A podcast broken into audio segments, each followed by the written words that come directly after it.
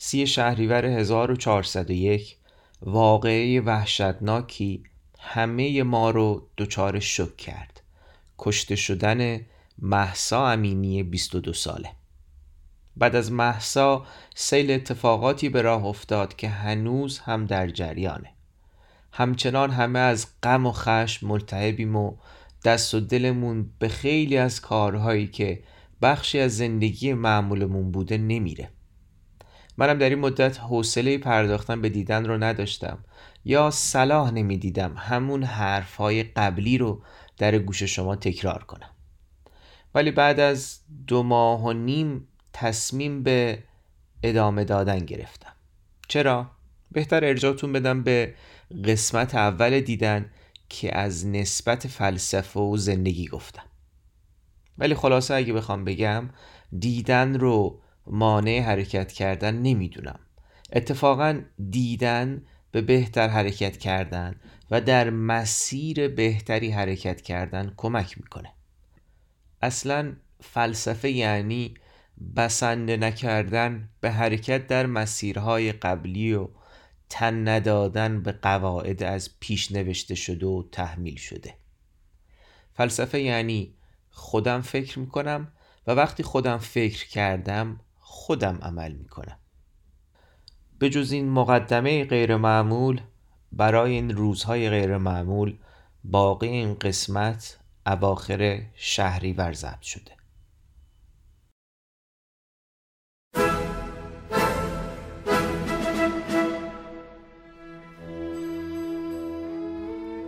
من امیر لطیفی هستم و این هفدهمین قسمت پادکست دیدنه. هدف ما در این پادکست مرور تاریخ فلسفه به زبان ساده است. این سومین و آخرین قسمتیه که به ارسطو اختصاص داره. در این قسمت در مورد سیاست ارسطو میگم. بعد به آرای ارسطو درباره هنر می‌پردازم.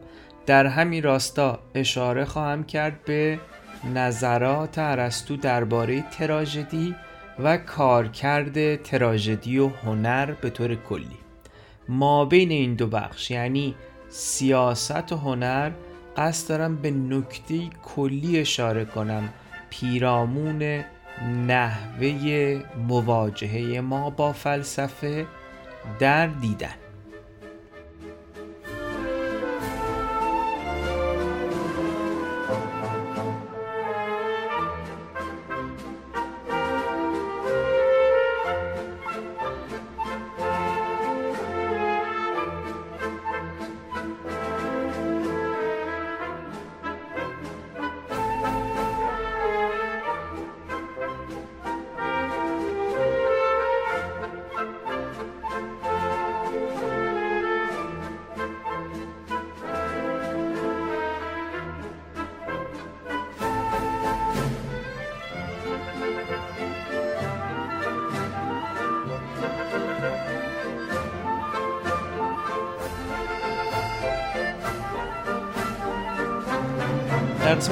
گفتیم اخلاق ارسطو قایتگراست. ارسطو مدعی قایت زندگی انسان اودایمونیا یا سعادت سعادت اما مقصد نیست بلکه یک وضعیت مستمره. کسی سعادتمنده که فضیلتمندانه زندگی می‌کنه. پس هدف اخلاق تأمین سعادت از طریق فضیلتمندان زیستنه. ارسطو در اخلاق متوقف نمیشه و میگه انسان طبعا حیوان سیاسی است. واژه‌ای که در این جمله معمولا به سیاسی ترجمه میشه پولیتیکون هست که از واژه پلیس گرفته شده به معنای شهر.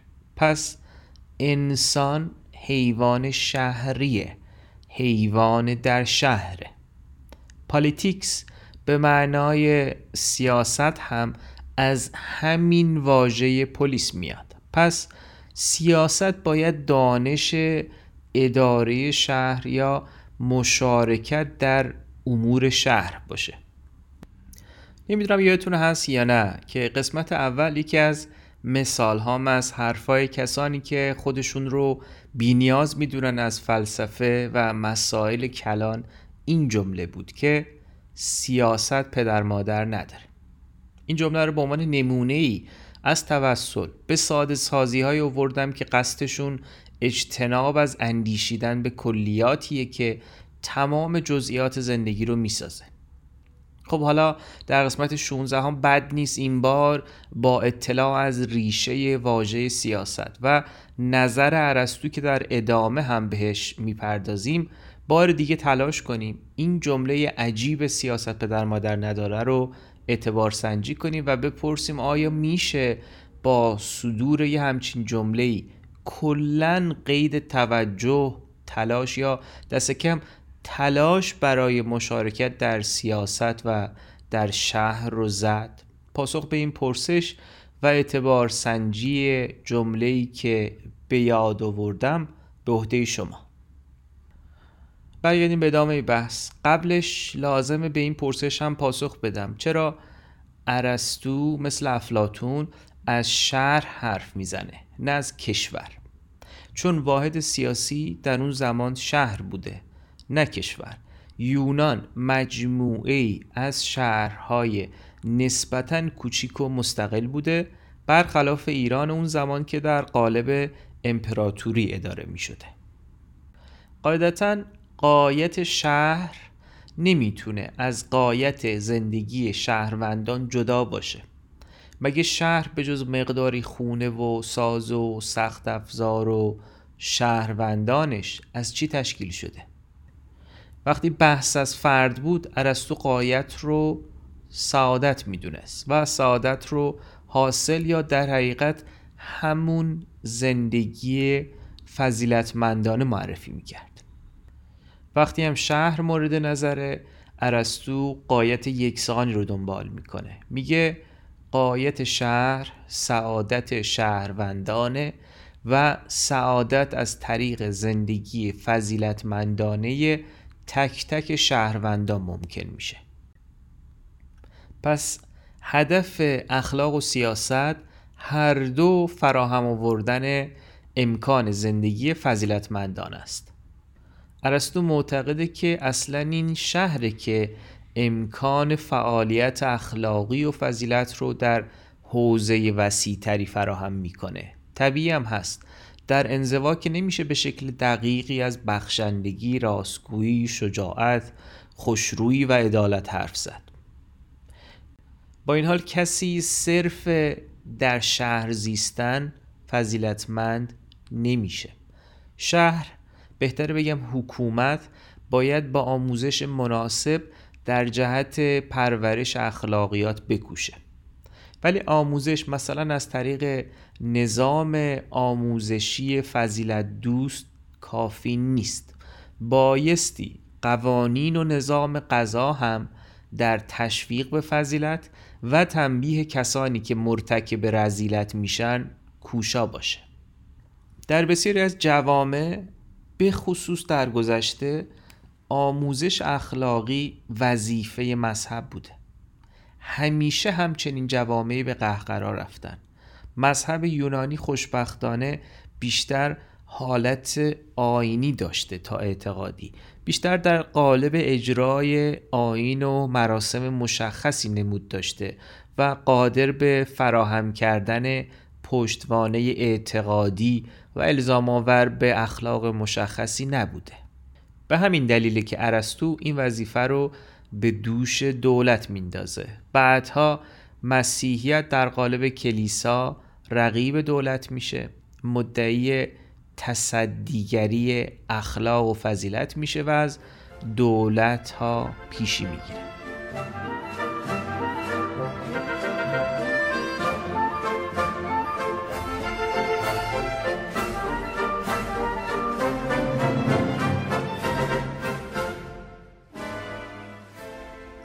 ارسطو میگه کمال مطلوب سلطنت خدا روی زمینه. در درجه دوم حکومت انسان کمال مطلوبه. ولی انسان کامل یافت نمیشه. گرچه ظاهرا این عقیده ارسطوه. همه اینطوری فکر نمی کنن. خلاصه ارسطو میگه بعد از سلطنت خدا و انسان کامل در درجه بعدی کمال مطلوب از آن حکومت نوبتی فاضلانه. یعنی شهری که همه شهروندانش از فضیلت حکومت کردن برخوردارند و افراد نوبتی حکومت می کنند این هم به نظرش یافت نمیشه. و در نهایت حکومت جمهوری رو به عنوان کمال مطلوب عملی پیشنهاد میده. منظورش از جمهوری چیه؟ منظورش حکومتیه که در اون قدرت در دستان قشر متوسطه.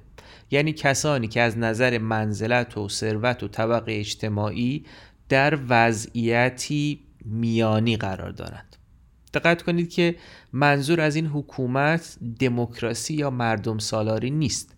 در چشم یونانی دموکراسی یعنی وضعیتی که همه با هم کاملا برابرند و همه آزادند.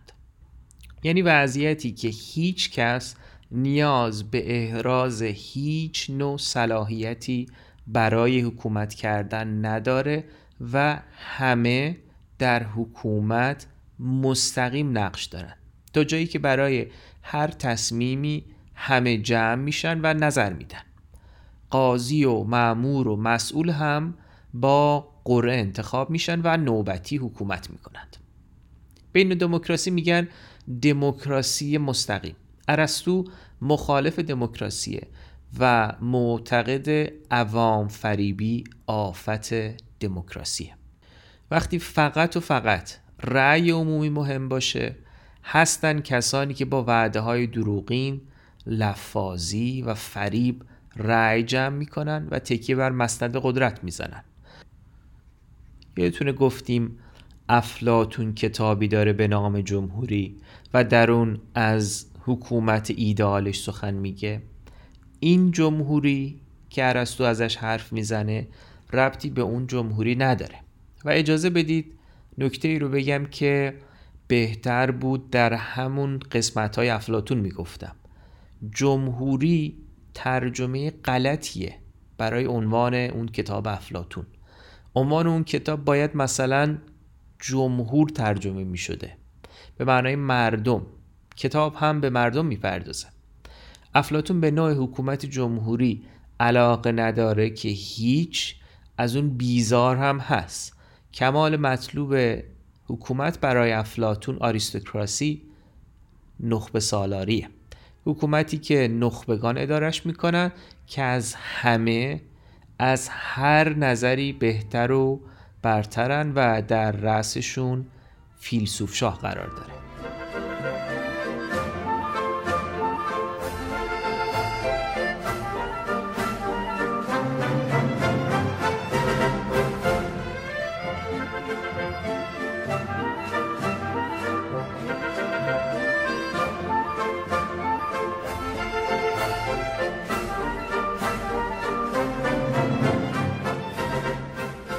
قبل از اینکه بریم سراغ آرای ارسطو در باب هنر می‌خوام چند دقیقه در مورد دو رویکرد به فلسفه حرف بزنم. ما از یکی از این دو به جد دوری کردیم دیگری رو در دیدن به کار بستیم. نوع اول به مشهورات بسنده می‌کنه. مثلا تالس رو در این جمله مشهور خلاصه می‌کنه که همه چیز از آب ساخته شده. همین. روش صحیح اما تبیین می‌کنه توضیح میده و از قصد تالس میگه. یافتن وحدت در کسرت از طریق جستجو یک مبدع در اینجا خمیرمایه همه چیز. در روی کرده نوع اول ایده ها بدون توجه به زمینه تاریخیشون بررسی میشن و به همین دلیل ممکنه توهی و بی اهمیت به نظر برسن. اما رویکرد صحیح لازم می‌دونه توضیح بده که در زمان تالس در مورد هر پدیده قصه می‌گفتند و اسطوره میبافتند. کسی دغدغه پاسخ طبیعی نداشت پس پاسخ تالس نه تنها آبکی نبود بلکه انقلابی بود. رویکرد نوع اول تاریخ فلسفه رو تقلیل میده به تاریخ ادعاهای انسانهایی که یکی پس از دیگری اومدن. گویی از وجود یکدیگر بی اطلاع و نامتاثر بودن.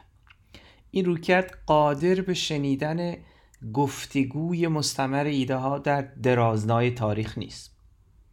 اما با رویکرد صحیح مثلا به فلسفه افلاتون نمیشه پذیرفت که نظریه مسل ناگهان از ناکجا به مغز افلاتون خطور کرده. رویکرد صحیح نظریه جهان مسل رو در قالب گفتگو با ایده های پیشین توضیح میده.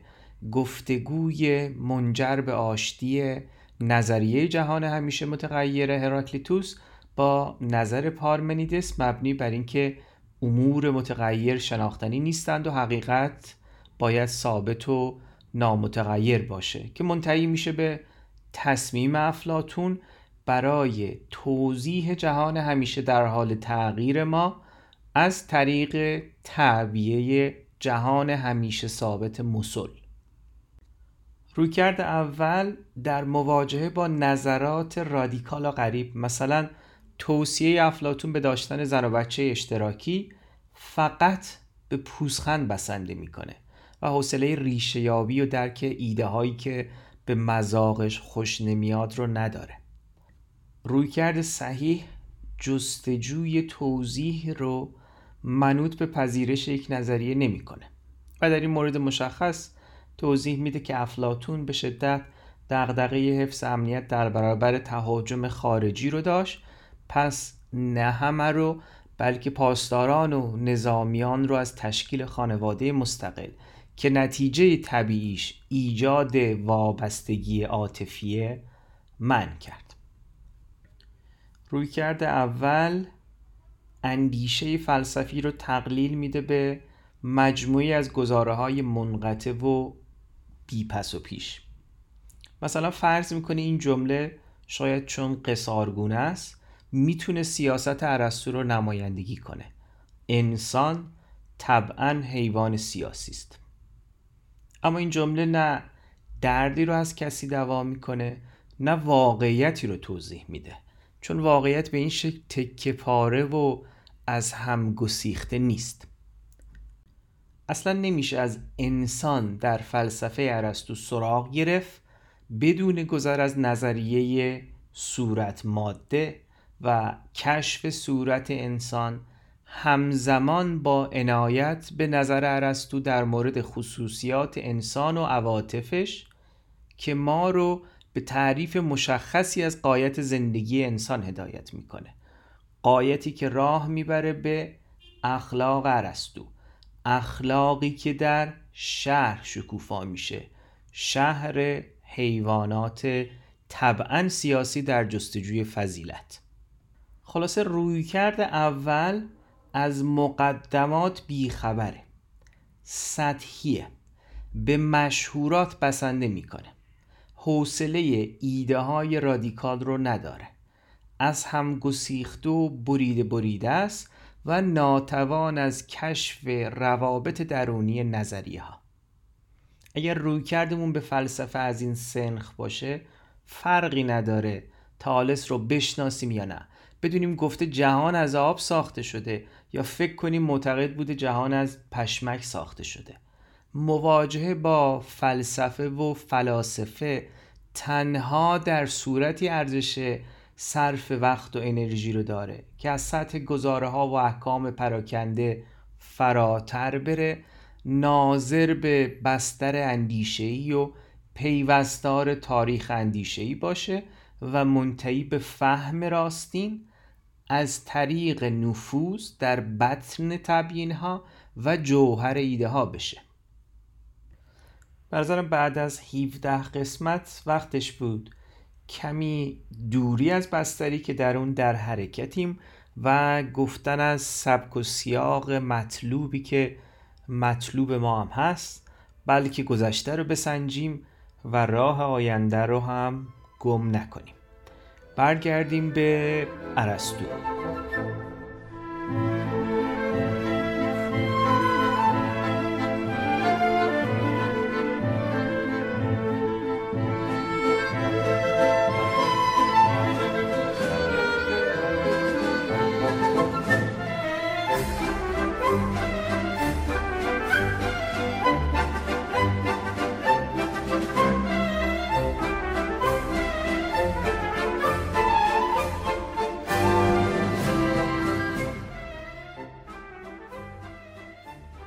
شخصا دوست دارم در این سیر تاریخی هر وقت به فیلسوفی برخوردیم که از هنر یا زیبایی حرف زده در این پادکست به اشاره کنم.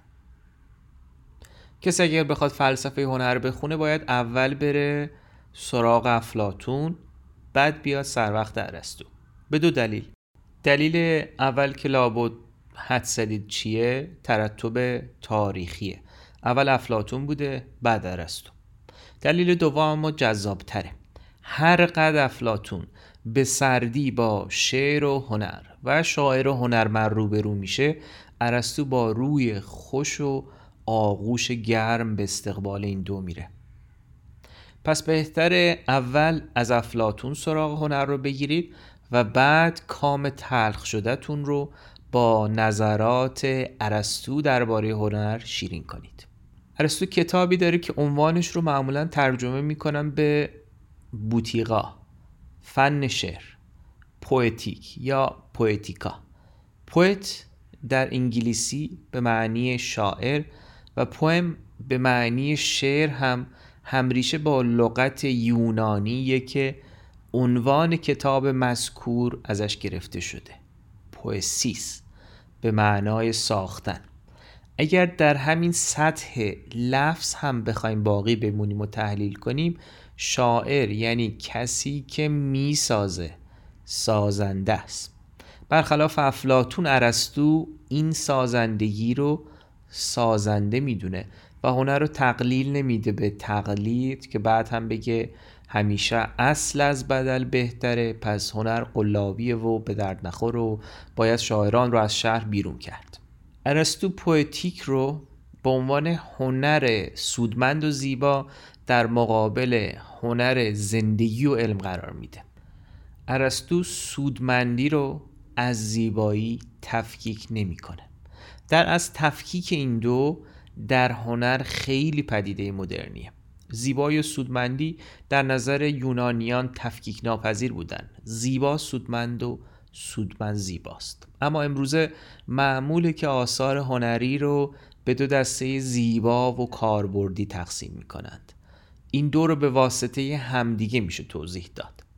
هدف هنر کاربردی طراحی و ساخت چیزهای کاربردیه مثل صندلی، قاشق، ساعت. اینها هر چقدر هم که زیبا و چشم نواز باشند همچنان طراحی و تولیدشون در شاخه هنرهای کاربردی قرار می‌گیره. اما هدف در هنرهای زیبا کاربرد نیست. آثار هنرهای زیبا خودبسنده هستند یعنی قرار نیست برای هدف دیگه به کار گرفته بشن. خودشون به تنهایی کافی هستن. هنرهای زیبا از جمله ولی نه تنها شامل نقاشی مجسم سازی و موسیقی میشن. مشخصا چنان که در مواجهه با صندلی قاشق و ساعت از کاربرد میشه حرف زد. نمیشه از کاربرد تابلوی مدرسه آتن رافائل تندیس مرمرین نیکه ساموتراس یا والس امواج دانوب ساخته یان ایوانوویچ حرف زد. امواج دانوب نام قطعه موسیقیه که در این پادکست میشنوید. برخی از دوستان پرسیده بودند و اینجا عرض کردم خدمتتون. خب پس ارسطو هنر رو واجد هر دو زیبایی و سودمندی می‌دونه. گرچه ارسطو هنر رو فرو نمیکاهه به تقلید صرف و هنر رو به سبب تقلید تقبیح نمی‌کنه اما به هر حال قائل به تقلیدگری در هنره و بر اساس نوع تقلید هنرها رو دستبندی می‌کنه. بر این اساس نقاشی تقلید از شکل و رنگ. مجسم سازی رو میشه تقلید از شکل و حجم دونست.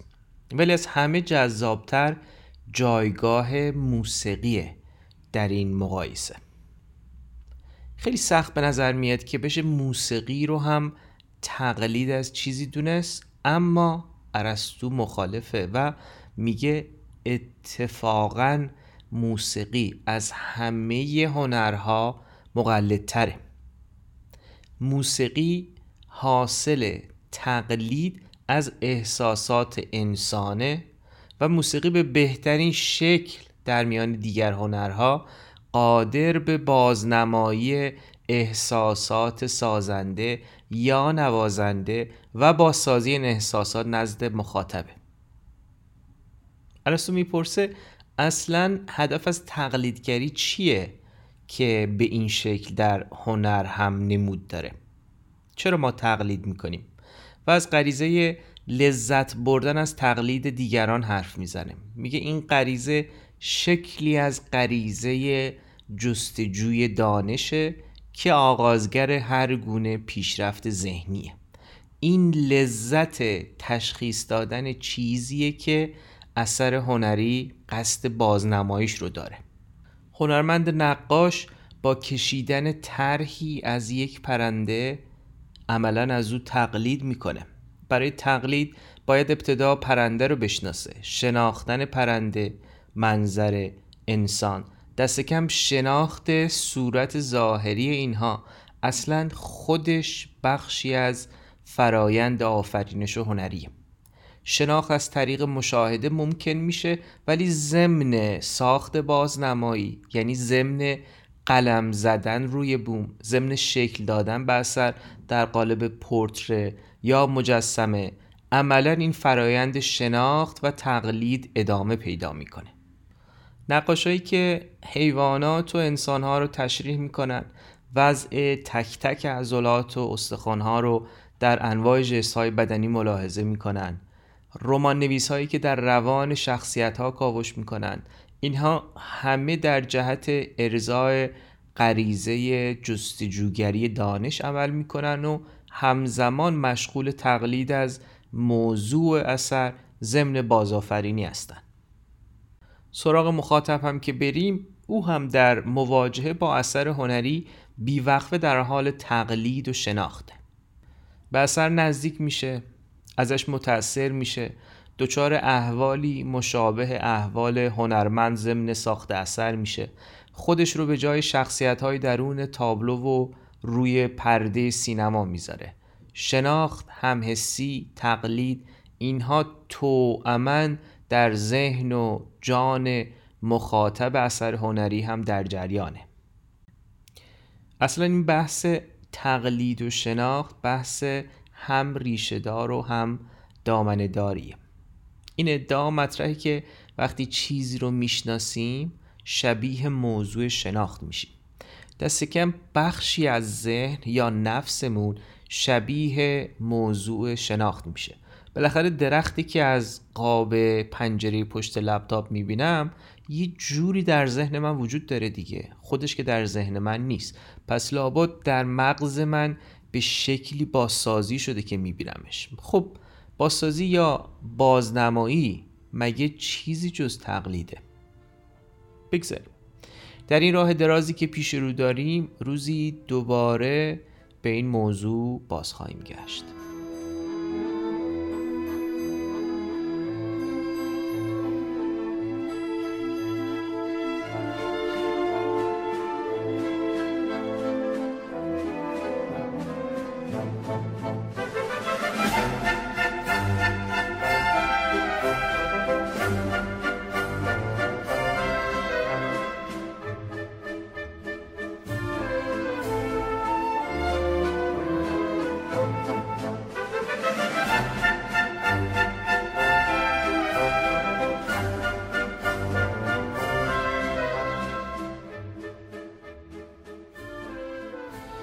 ارسطو همچنین بسیار در مورد شعر پژوهش کرده. در حقیقت وقتی ارسطو افلاتون از هنر حرف می‌زنن عموما از شعر حرف می‌زنن و از هنر نمایش که در حقیقت در اون زمان از شعر مستقل نبوده. ارسطو جایگاه بسیار ویژه‌ای برای شعر قائله تا جایی که شعر رو از منظری برتر از تاریخ می‌دونه. میگه تاریخ درگیر هزاران علت علی مبهم برای توضیح وقایع جزئی گوناگونه. اما شعر در بند جزئیات نیست. شعر برخلاف تاریخ قصد بازسازی امر جزئی رو نداره. هدف شعر تجسد امر کلیه. شعر از وقایع و امور جزئی فراتر میره و تصویر بزرگتری می‌سازه که می‌تونه بینش افزا باشه. ادعای معقولی به نظر میاد. وقتی فراغ خاطر شاعر رو در بالو پردادن به خیالش مقایسه کنیم با الزامات محدود کننده که دست و پای مورخ رو برای گزارش رویدادها میبنده. ارسطو انواع سبک‌های نمایش رو بررسی می‌کنه. از جمله کمدی، تراژدی، حماسه. برترین سبک به نظر ارسطو تراژدی. تراژدی آدیپوس محبوب ترین تراژدی در نظر ارسطوه. تراژدی چیه؟ استفاده نابجا از لفظ تراژدی و تراژیک معموله اما تراژدی معنی مشخصی داره گرچه شاید بشه بر سر مصادیق و مثالهاش بحث کرد.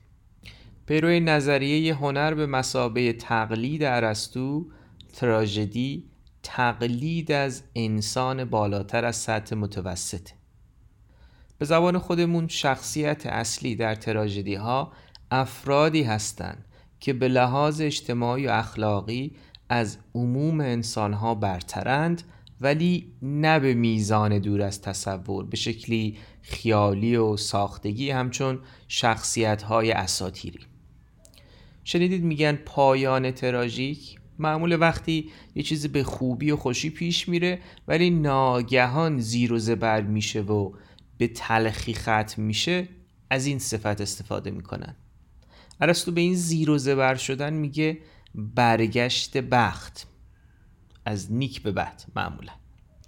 قهرمان تراژدی گونه شخصیت میانی اما ستودنی داره که نه به سبب رزیلت بلکه به سبب داوری خطا دچار برگشت بخت میشه و به خاک سیاه میشینه. طبق تراژدی اودیپوس قیبگوها به پدر و مادر اودیپوس خبر میدن که پسرشون در آینده پدر رو خواهد کش و با مادر ازدواج خواهد کرد. به این دلیل اودیپوس رو به کسی میسپرن که سر به نیستش کنه. اودیپوس اما زنده میمونه و بعدها طی اتفاقاتی در محلی غیر منتظره بدون اینکه پدرش رو بشناسه اون رو می‌کشه و شاه شهری میشه و ملکه شهر که مادرش بوده رو در بیخبری مطلق به زنی می‌گیره. وقتی که آینده بینه ها پیش بینی کرده بودن و قرار بود با از قصر بیرون کردن اودیپوس و کشتنش رفت بشه دفع بشه دست آخر بر میگرده و اودیپوس بخت برگشته رو دچار بزرگترین گناه های تصور پذیر می‌کنه. اودیپوس بخت برگشته چشمان خودش رو کور می‌کنه و آوارگی پیشه می‌کنه. این چند دقیقه رو ندید بگیرید و خودتون حتما این اثر رو بخونید. برگردیم به عرستو چرا عرستو تراژدی رو برترین هنر می‌دونه؟ تا همینجا اینقدر از ارسطو می‌دونیم که بتونیم این پرسش رو به شکل بهتری صورتبندی کنیم و بپرسیم تراژدی با چه کار کرد و چه سازکاری از ما انسانهای بهتر و فضیلتمندتری می‌سازه؟ می‌دونیم دیگه ارسطو وقتی از خوب و بد امری در نسبت با انسان حرف بزنه حتما کارکردهای فضیلت افزا یا رزیلت افزای اون امر رو در نظر داره. پس وقتی میگه تراژدی برترین هنره حتما منظورش اینه که از دیگر هنرها بیشتر انسان رو به سمت فضیلت سوق میده. خب تراژدی چطوری این کارو می‌کنه؟ از طریق کاتارسیز. یعنی چی؟ یعنی از طریق پاکسازی پالایش احساسات و عواطف. تقلید از احساسات شخصیت تراژدی منجر به بروز عواطف مختلف عشق، رحم، خشم، ترس، بود، پشیمانی و غیره میشه. این عواطف در تعامل با شخصیت تراژیک متعادل میشن. پیش از این هم گفتیم ارسطو سودای حذف عواطف انسانی رو در سر نداره بلکه دغدغش سامان بخشیدن و متعادل کردن این عواطفه در تفسیر کاتارسیس بسیار صفحه ها سیاه کردن و کیبوردها فرسودن. اما ما اجالتا اگر همین قدر هم از این مفهوم برداشت کنیم کافیه. تراژدی عواطف رو از طریق تقلید احساسات قهرمان نیک اخلاق در موقعیت های تأثیرآمیز پرکشش تحریک و فعال می‌کنه. مخاطب با این عواطف برکشیده شده روبرو میشه و از این طریق فرصت تربیت، متعادل سازی، پاکسازی و کاتارسیس اونها رو پیدا می‌کنه.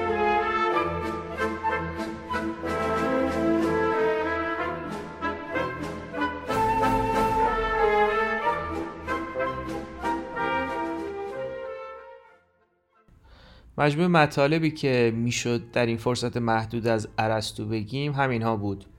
چند تا نکته رو می‌خوام عرض کنم. یکی اینکه متشکرم که دیدن رو میشنوید. خیلی خوشحالم می‌کنید با پیام ها و پیگیری انتشار قسمت های جدید. منم مشتاقم که روند انتشار پادکست سرعت بگیره. ولی متاسفانه به دلیل مشغله معمول زندگیگاه این فاصله طولانی شده. اما من همه تلاشم رو می‌کنم که این وقفه ها کوتاهتر بشن. من شخصا به جد شوق تکمیل این پادکست و ادامه این مسیر رو دارم. ولی از طرفی دلم هم نمیاد ماسمالی کنم و اولویت رو بدم به سرعت انتشار بالا به جای کیفیت مطالب. خلاصه که صبور باشید همراه بمونید. این سفر ادامه داره. و مورد دومی که می‌خواستم بگم من هر چقدرم که سعی می‌کنم گزیده و بیهاشیه مطالب رو کنار هم بذارم. همچنان بخشی از مطالب مهم جا میمونه و فرصت شکافتن برخی مباحث مهیا نمیشه. به همین دلیل قصد دارم در چند ماه آینده مقدمات دوره ای رو فراهم کنم با موضوع تاریخ فلسفه از تالس تا ارسطو. بلکه سر حوصله تر و در یک توالی منظمتر فرصت دیگه برای آشنایی با این دوره فلسفی بینظیر و سرنوشت ساز مهیا بشه. این دوره احتمالا فقط آنلاین خواهد بود. شرکت درش پیش نیازی نمی‌خواد و فکر می‌کنم برای شنوندگان دیدن هم باید جذاب باشه. ظرفیت افزونتر قالب متفاوت این دوره امکان ارائه محتوای کاملتری رو به شکل منسجمتری برای من فراهم می‌کنه. دیدن پادکست رو در تلگرام، اینستاگرام و توییتر دنبال کنید. با خبر خواهید شد از جزئیات این دوره. امیدوارم که به زودی. به من می‌تونید در تلگرام، اینستاگرام، توییتر پیام بدید یا ایمیل بزنید به دیدن پادکست ادساین جیمیل و یک از تجربه شنیدن دیدن بگید. دو چه پرسش ها و مواردی به نظرتون جای بست بیشتری در دوره ای که گفتم دارن؟ خب با این قسمت عملا فصل دوم پادکست دیدن به پایان رسید. با ارسطو دوران طلایی یونان باستان به پایان می‌رسه. اسکندر کسی که نقطه پایان رو به این دوره پربار تحمیل می‌کنه. با دستاندازی های اسکندر دولت شهرها و فلسفه یونانی دچار زوال شدن و اونچه که پدید اومد نوعی یونانیگری یا یونانی معابیه. رواقیگری، اپیکوریسم، کلبیگری اینها از جمله فلسفه های غالب در این دورانن که ما سراغشون در قسمت های بعدی خواهیم رفت. پس فعلا تا بعد.